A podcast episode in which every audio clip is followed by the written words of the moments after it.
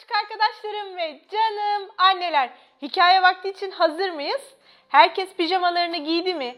Hepinizin sağlıklı, keyifli ve mutlu bir hafta geçirdiğini umut ederek annelerim çaylarını, kahvelerini alsınlar. Küçük arkadaşlarım yataklarına uzanıp sessiz moda geçip ışıklarını hafifçe kıssınlar. Hikayemiz başlasın. Hikayemizin adı Seni Çok Seviyorum Kokuşuk Surat. Çocuğuna güzel bir hikaye okuyan anne ile arasında geçen tatlı bir sohbeti anlatıyor hikayemiz. Hazırsanız başlıyoruz.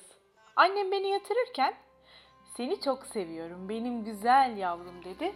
Ama benim bir sorum vardı.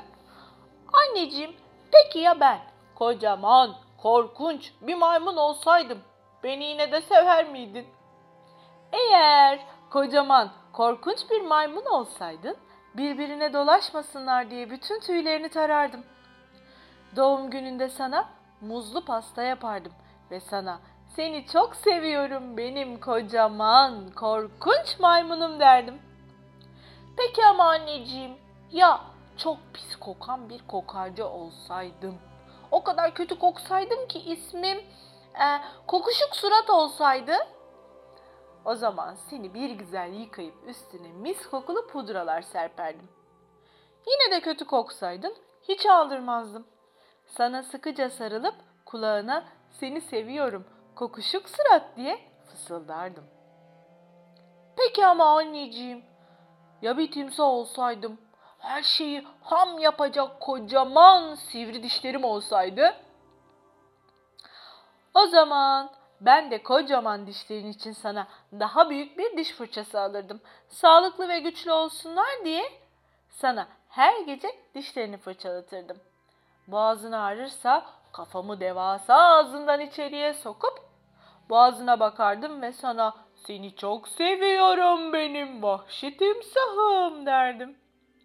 Peki ama anneciğim ya ben et yiyen çok kötü bir dinozor olsaydım, jilet gibi tırnaklarımla her gece uykumda yorganımı parçalasaydım, o zaman ben de sana bir sürü et pişirirdim ve kazara parçaladığın yorganını her gün yeniden dikerdim. Ve yeni dikilmiş yorganını üstüne örtüp sana seni çok seviyorum. Benim tatlı korkunç dinozorum derdim. Peki anneciğim, ya bir bataklık canavarı olsaydım, üzerimden yapış yapış pis kokulu yosunlar sarksaydı, bataklıktan başka bir yerde yaşamasaydım, o zaman ben de bataklığın hemen yanına bir ev yapardım. Hep yanında kalır, sana göz kulak olurdum. Suları sıçrata sıçrata dışarı çıktığında da seni çok seviyorum benim yapış yapış minik bataklık canavarım derdim. Peki ama anneciğim ya Mars'tan gelen yeşil bir uzaylı olsaydım ve fıstık ezmesi yerine böcek yeseydim? O zaman ben de sana o güzel yeşil tenine yakışacak rengarenk kıyafetler giydirirdim.